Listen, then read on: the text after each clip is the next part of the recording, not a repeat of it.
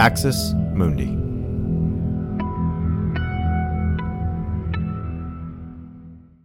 You're listening to an Irreverent podcast.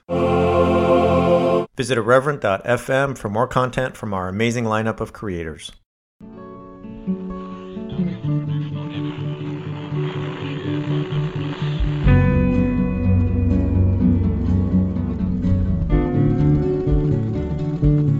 Welcome to Straight White American Jesus. My name is Brad Onishi.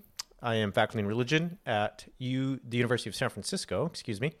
And I'm joined today by someone that I think might be uh, quite familiar to, to many of you listening, and that is Cindy Wang Brandt, who is uh, the creator and the person behind Parenting Forward, has written a book under that title. Parenting Forward is uh, someone who's written a brand new book that we're going to talk about. Uh, it's called You Are Revolutionary, and is just sort of the general go to person in my mind who uh, is doing the work talking about parenting after purity culture, parenting after deconstruction parenting after fundamentalism in general. So, Cindy, thanks for joining me. Yeah, I'm so excited to be here. Thank you. So this is a first. I just want to put this out there. We've ha- we have 200 episodes of Straight White American Jesus. We've talked about deconstruction and purity culture and politics, and we've never talked about a children's book. So this is like our very first um, children's book we're ever talking about on this show, and I'm super excited to jump into it. Uh, I it especially meaningful for me as somebody who's a new parent to read a book that I just made me think I can't wait to read this to my child um, when the time comes. Before we jump into your book, you are revolutionary, and uh, all of the amazing things that you are doing, just in terms of helping people, um, uh, sort of figure out how to parent after deconstructing, parent after fundamentalism, parent after purity culture.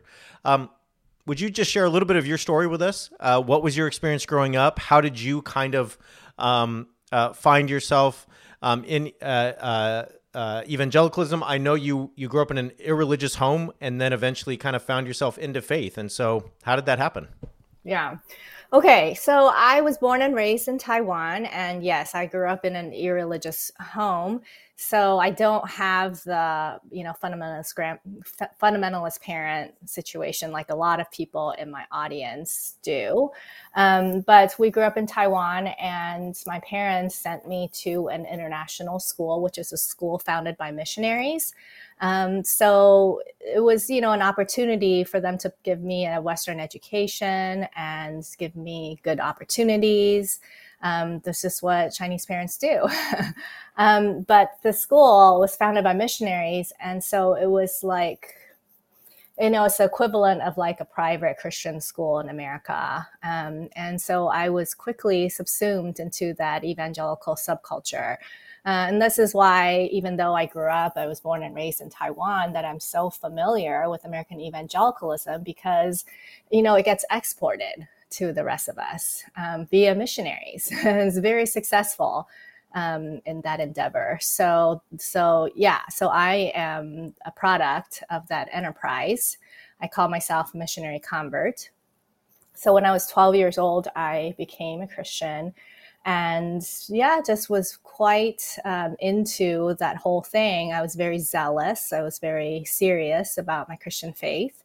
Um, and i eventually made the decision to go to a christian college was a very big deal because my parents invested a lot of money for me to go to a private christian school so that i would get into you know a prestigious college. And i chose to go to a christian school which is right? Not you know quite as elite. Um, but I just was so convinced that my life was to be given to God. Um, and so I did that. I went to seminary and I became a full time missionary for five and a half years. Um, and then I started deconstructing. um, that's that's the general timeline, but if you think about it, right, if we tease out the process of deconstructing, I've been deconstructing a long time, even before that. Um, so, but that's kind of the general story. And I started Parenting Forward in the community around raising children on fundamentalists because I was a parent. I became parent. You know, I did the evangelical thing. I married young and had kids young. And so when I was deconstructing, my kids were born and I was raising them. And I felt like it was um, an impossible thing to be deconstructing your faith, which is everything about your worldview, identity, community, values, future hopes, and to do all of that alongside of being a guide and a leader for my kids um, felt unreasonable. so I started a community so that we can start talking about how to do this thing together. Um, and then, but you know, things develop more. That's how Parenting Forward started. That's how my work began. But my work sustains itself because as I continue to deconstruct my faith and continue to uncover the religious trauma that's a part of me, I am realizing more and more that the reason that I struggle as much as I do compared to other people who may be deconstructing who don't seem to be quite as angsty as me is because I was converted as a child. I was 12 years old. I hadn't developed, I hadn't cultivated my prefrontal cortex. um, and I was powerless already as a child. And then I was indoctrinated at that time. Um, and I think that's a special kind of trauma. Um, because the more that we're learning about adverse childhood experiences and childhood trauma and the way that affects our bodies long into adulthood, the more I'm realizing that what happens when you're a child it's super impactful. Um, and so that's brought a lot of new energy into my work because i'm realizing okay if you want to really heal and resolve some of our religious trauma we got to look at what happened when we were kids.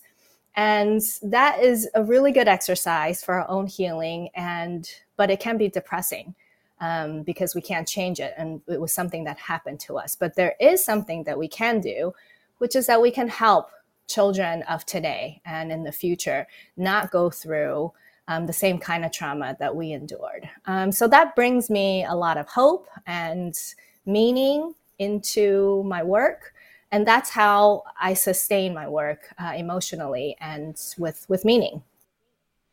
Uh, we, we share some things in common in the sense that uh, you know, we don't, ha- as you said, we don't have those four and five generations of evangelical family members, or uh, we don't have the the long lineage or the the genealogical tree that goes back into the Southern Baptist Convention. And uh, turning our back on that means turning our back on great grandpa who started this church and blah blah blah. In some ways, I've I, I used to think it was easier, right, to deconstruct in that scenario, and now I think it's just a it's just a different kind of difficult because we had a before and we had a different culture. Um, and, and obviously our stories are very different. But what I'm getting at is you had parents who were irreligious and sent you to this school and you end up converting in a way that just, as you, as you use the word, subsumed you. Uh, and so not only did it uh, change your, your dynamic with your family, but it took you uh, away from, in essence, the kind of culture or home life that you were sort of brought up brought up with, right? Like when I converted, my dad, my dad looked at me like, "What is this? Like, why, why do you want to go to church all the time? What is this youth group? Why are you wanting to go on mission trips?" I mean, that kind of stuff I think stays with you. I mean, I'm wondering if that's just part of part of what has uh, been a lasting uh, uh, dynamic in your constru- deconstruction process. Thanks for listening to this free preview of our SWAJ episode. In order to get access to the full episode and so much more, Become a Straight White American Jesus premium subscriber by clicking the link in the show notes. It'll take you like two clicks, I promise. In addition to getting access to this episode, you'll have access to the entire SWAJ archive, over 550 episodes. You'll also get an extra episode every month, ad free listening, Discord access, and so much more.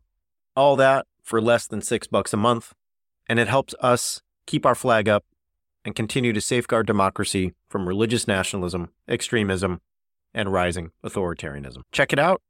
It's not hard, I promise.